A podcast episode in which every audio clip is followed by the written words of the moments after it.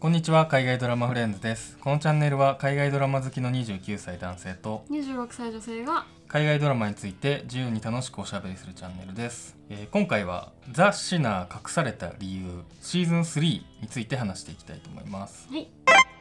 まあ、シーズン12と最近ね、はい。一気見してきてはい。ついにシーズン3に到達し行きましたんですけど、はい。まあ、今回もまずあらすじから話していきたいと思います。えーまあ、今回も、まあ、第1話で事件が発生をするんですけど、まあ、アンブローズ刑事と並ぶ主人公として今回はジェイミーという高校教師の、まあ、男性が、はいまあ、主人公はい。なんですけど、まあ、イケメンでねうん。生徒たちからの人気も高い。で結婚しててもうすぐ出産を予定した妻がいるっていう感じで、まあ、かなり順風満帆なはい。人生を歩んでるように見えるんですが、はそこにある時旧友うん。その大学時代の友達のニックという男が、まあ、突然家に訪ねてくると。はい。ででもなんかどうも気まずいこう雰囲気が流れてて、はい。ジェイミーは彼をもう家のドアのところはい。でちょっと話してもう返そうとするんだけど、はいはいまあ、そこに奥さんが、うん。まあ、様子を見に来て、はい。まあ、ちょっとせっかくだから夕飯でも食べていけばみたいな感じで男をまあ誘ってしまうと。はいで、まあ、夕食を結局一緒に食べるんですけど、まあ、ニックが、まあ、ジェイミーに対して、まあ、なんかこう挑発的な態度をうんなんか取ってくね。る 感じで、はい。またちょっとこれも気まずい空気にえーなりまして。はい。でニックは帰ることになるんだけど、はい。その帰りの車に、まあ、なぜかジェイミーも、まあ、同乗しててはい。でニックが運転してるんですけど、はい突然なんかこう車を、まあ、暴走うんさせ始めるはい。と、で止まらないんですよね。はいはいはいでジェイミーはそれをこう止めようとして、はい。まあ、無理やりサイドブレーキを引くと、まあ、車が横転してはい。大事故になって、はい。でまあ、ニックだけ死んでしまう。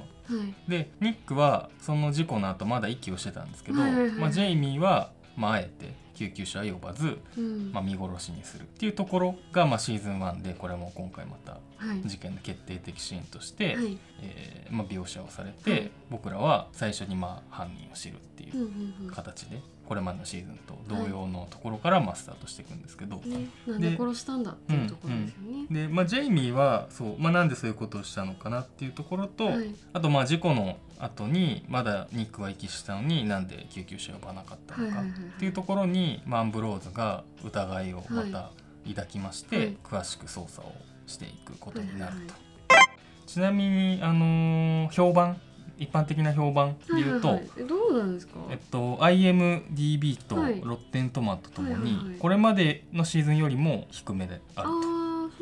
まあシーズンものなんでまあ得てしてっていうところはあるんですけどはいはい特にそのロッテントマトの方がはいはい。面白くって、はいロッテントマトってその批評家はいと一般人はい。の評価の両方載ってるじゃないですか。でシーズン1はちなみに評論家たちの評価は90%、はいはいはい。でオーディエンスオーディエンススコアの方ははい。87%だったんですけど、あーでもいいですねそう今回シーズン3はオーディエンススコアは46%で半分ぐらいになっちゃってて、はいはいはい。なんかねゴミのバケツが倒れたみたいなアイコンに下回るとアンチョンでしたっけこう。ねなんだっけね。そうそう。になってると。はい。ただし評論家の評価は100% すごっ。そう。そんな違います？そう。結構乖離がはいはいはいはい。あるんですよね。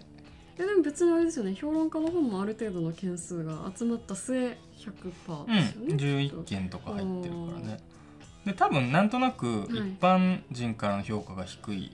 理由としては、はい特にシーズン1、まあ、シーズン2もだけど、はい。やっぱこう謎解き要素とかうん。ミステリー要素一体なぜこういうことになってるのかっていうのをはい。どんどん解き明かしていくっていうところはいはいはいはいがすごい見どころだったと思うんですけど、そのあたりが今回ちょっと薄まってるかなっていう気はしててなんかやっぱこう謎解き要素あるにはあるんだけど、はい。なんかどっちかっていうとさ犯人の内面の話、うん、そうですね。あとまあ、うん、アンブローズの方もそうだけど、なんかその辺のじりじりしたやり取りはいみたいなのが後半は続く気がするから、はい。確かにそういう意味で今までのシーズンとちょっと違うのかなってはいはいはいいうはい気がしましたね僕も。まあ、私あれですよね今までだと誰かが死んで、うん。その原因を追っていくっていう形式だったと思うんですけど今回は、まあそこから始まりに始まるんですけど、うん。その犯人がうん。どんどん罪を重ねていくっていう意味でそうは、だねなんかちょっとまた今までと違うなとは思いますね。確かに。今までの違いとしては、はい。今までの犯人はい2人はなんだろう。本当は悪くないってはいう要素があったけど、はい、今回はどんどん悪くなってそうなんですよね。なんかタガがタガが外れてしまったかのように落ちていく、どんどん落ちていくっていう。そうだね。今回のやっぱり最大のポイントとしてはさ、はいまあこっからもう完全にネタバレになっていくんですけど、はい。はい。まあジェイミー高校教師のジェイミーがはい大学時代の友人のはい。ニックとまあ再会してはい。悪いことが起きてくっていう展開じゃないですか。はい。で実は彼らは大学時代友達で、はい。でその大学時代に、まあ、あることを2人でずっと、はい。まあ、やってたっていう話で、そのあることっていうのがなんて言うんだろうそのニックはまずニーチェの超人思想にはい。すごくこう影響を受けてて。でまあ、それを体現しようとしてるんですよね、うん。でちなみにまあこの超人っていう思想については、まあ、僕らは別に全然詳しくないんで、うんまあ、ウィキペディアをそのまま読むんですけど、はい。はいと哲学的分野でいう超人はドイツの哲学者フリードリヒ・ニーチェが提唱した概念の一つであり、えーそのような新しい在り方を体現する人類の故障である。でニーチェは「ツアトゥストラは各語り記」において、はい人間関係の圧力に怯え生活の保障平安快適安楽という幸福を求める現代の一般大衆を畜軍と罵った。え畜生の畜に群衆のす軍ごいですね。畜軍でいいのかな？畜軍。と罵った、はい。その上で英語回帰の無意味な人生の中で、はい。自らの確立して意思でもって行動するはい。超人であるべきと説いたってはいはいはい。書いてて。でニックはまあこの超人うん。まあ超人になろうと多分するってことだと思うんだけど、はいなろうとしてはいいろいろこう要するに死を恐れずに死の恐怖を克服するみたいなことを多分言ってたよね。ね。だからそういうようなことをするんですよね例えばまあチキンレース的なはい分かりやすくことをやったりとかはい。めちゃくちゃ高い崖からまあ下がうん。まあ池っていうか川なんですけどそこにまあはい。飛び込んだりとかまあそういう命の危険と隣り合わせになるようなことをあえてするっていうことをしててでそれにニックはジェイミーを誘うんですよね。うん。大学の時から。だからニックはそれを先導してってジェイミーはニックに一緒にやろうぜって誘われて、はい。怯えながらも、はい。まあやるっていう、はい。でジェイミーは結局途中でもうニックに付き合いきれないってなって、まあ、関係を断ち切るんですよね、はい。大学時代に。だからそこからずっと会わずに、はい。ジェイミーはさっき言ったような高校教師をやってて、うん。結婚して子供がはい。生まれるまあみたいな、そう幸せな一般的には幸せな平安な生活を送ってるんだけど、はい。そこで、まあ、今度子供が生まれてくるっていうことを迎えた時に、まあちょっと何そういう、えーまあ、マリッジブルー的な、はマリッジブルーじゃないけど、なんかもっとある種のクライシスみたいなはそうみたいなことに陥り、はい。ニックに実はニックにジェイミーから連絡するんだよね。まさかのね。そう。そうなんですよね。そうしてるっていうのがまあ明らかになるんですけど、そう。だからそのまあある種こう2人の男のそういう関係性はい。からこうまあ始まっていく話なんですけど、はい。なんかそのちょっとさまあ俺らも詳しくないから何とも言えないんだけど、はい。この超人っていうのになろうというかさその辺りの話はさ若干なんか中二感がそうなんですよね。なんかその辺はなどのどういうこと？って感じですよねなんかねそれをだからすげえ真顔でそう。やろうとするんだけど。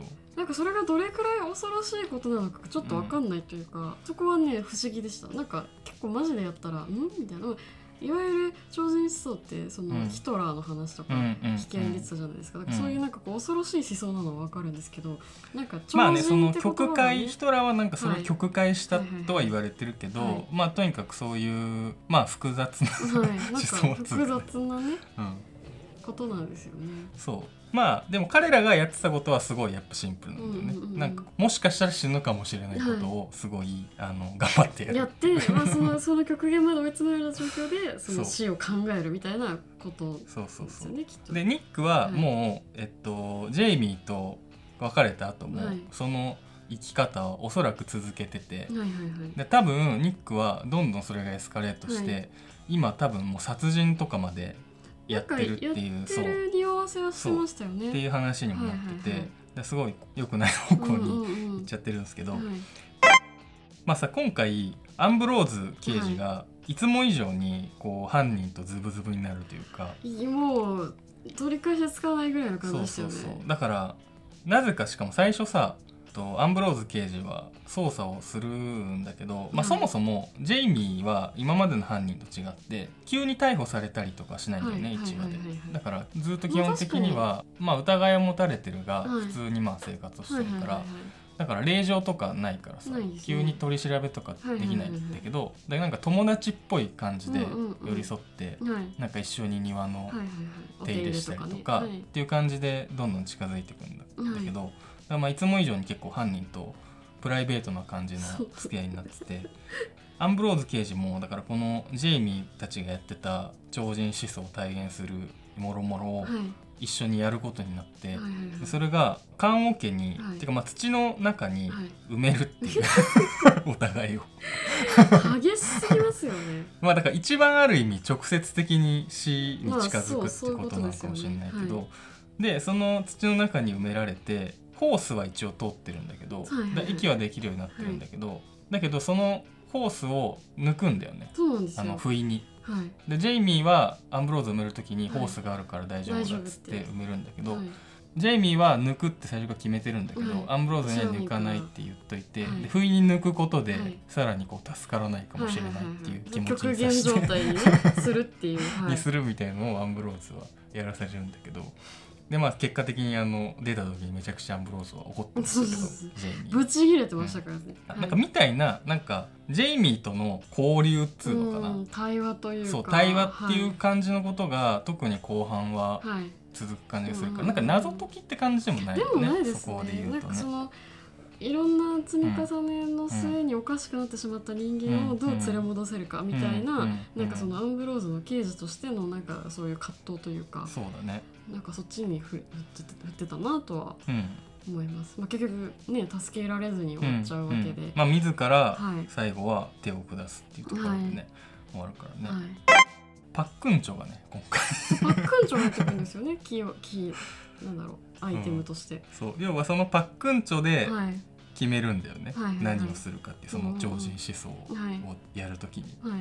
あれもなんかちょっとなんか冷静に考えるとバカバカしいっちゃバカバカしいまあなんかその運命に身を委ねるみたいなことなんでしょうけど、そうだね。あだからあれだよ。あのさノーカントリーでさ、あのー犯人、はいあのだから、あいつがさコインの裏表でで殺すか殺さないか決めるみたいなさ、だから彼は自らがある意味悪魔というかさ、を体現してたんだけど、はいはいはい。なんかあれをちょっと思い出したりしてねなんか。そうでもパックンチョって見た目ちょっと可愛いじゃないですか。うん。うんなんか若干間抜けっていうか、そうだね。なんかシリアスそうだがないんですよ。ね。あそうだね。あれちょっとなんか間抜けだったねだっ確かに、たなってちょっと思いますね。うん、まあでもアンブローズに彼女ができたのは良かったんじゃないですか確かに。ねなんか最初の方とかもう奥さんとその離婚したねことの心の傷で結構うん参っちゃってたじゃないですか、ね。なんかすごい郊外に引っ越したりとかして 携帯の電波が届かないみたいな。今回なぜかアンブローズ刑事は携帯の電波が入らない山奥の築100年の家に引っ越してるんですけど。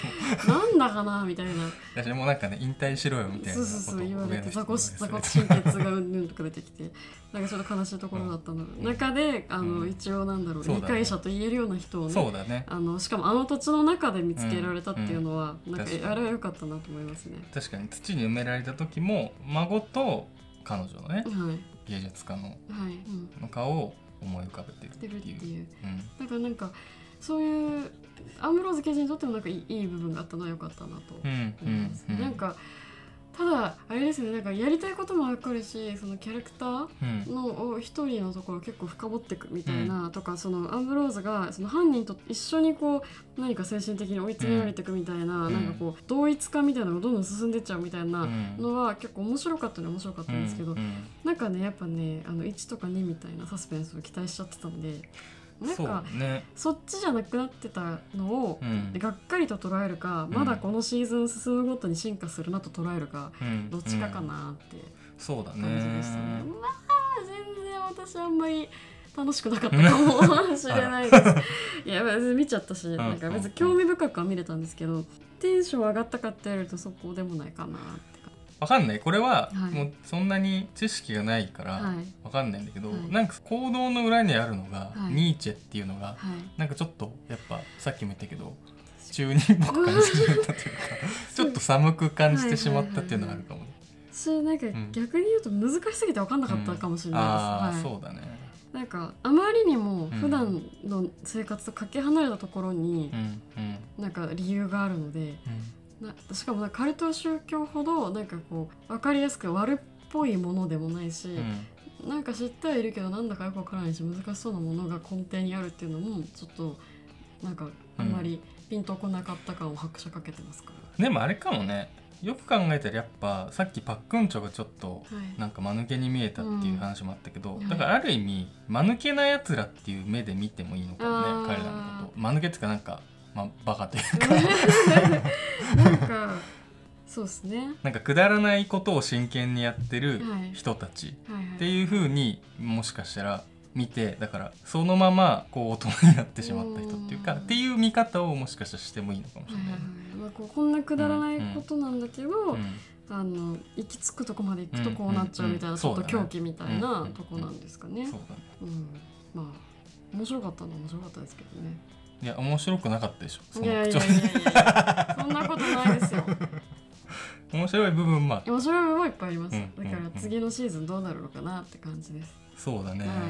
まあだから今回さアンブローズ刑事は彼女ができたっていう朗報は一つあるけど結局自らの手でまあ殺めてしまったっていうまたもう一個の十字架を抱えることになってしまったんでもしかしたらその辺がまたシーズン4に生きてくるいかもやなんかそんな気はしてます。うんだって結構相当傷ついてたはずなんであの件で。ねだって殺す必要なかったわけじゃないですか。うんでそこを、あのなんか持ってかれそうだったから殺しちゃったみたいな、なんかその、うん。うんあのアンブローズのいい癖であり悪い癖であるその犯犯罪者とその心を通わせてしまうところが行き過ぎちゃってうん。戻れなくなりそうだから殺しちゃったみたいな、うん。なんかあの辺がうんシーズン次のシーズンでどう効いてくるのかはちょっと気になりますね。最後その傷ついてちょっと泣いてる感じのとこで終わってくる、そうですね。だから、まあ、彼なりに相当辛い決断をしてしまったわけですから、うんうんそれがね今後どうなっていくのか、そうだね、はい、アンブローズ刑事は事件を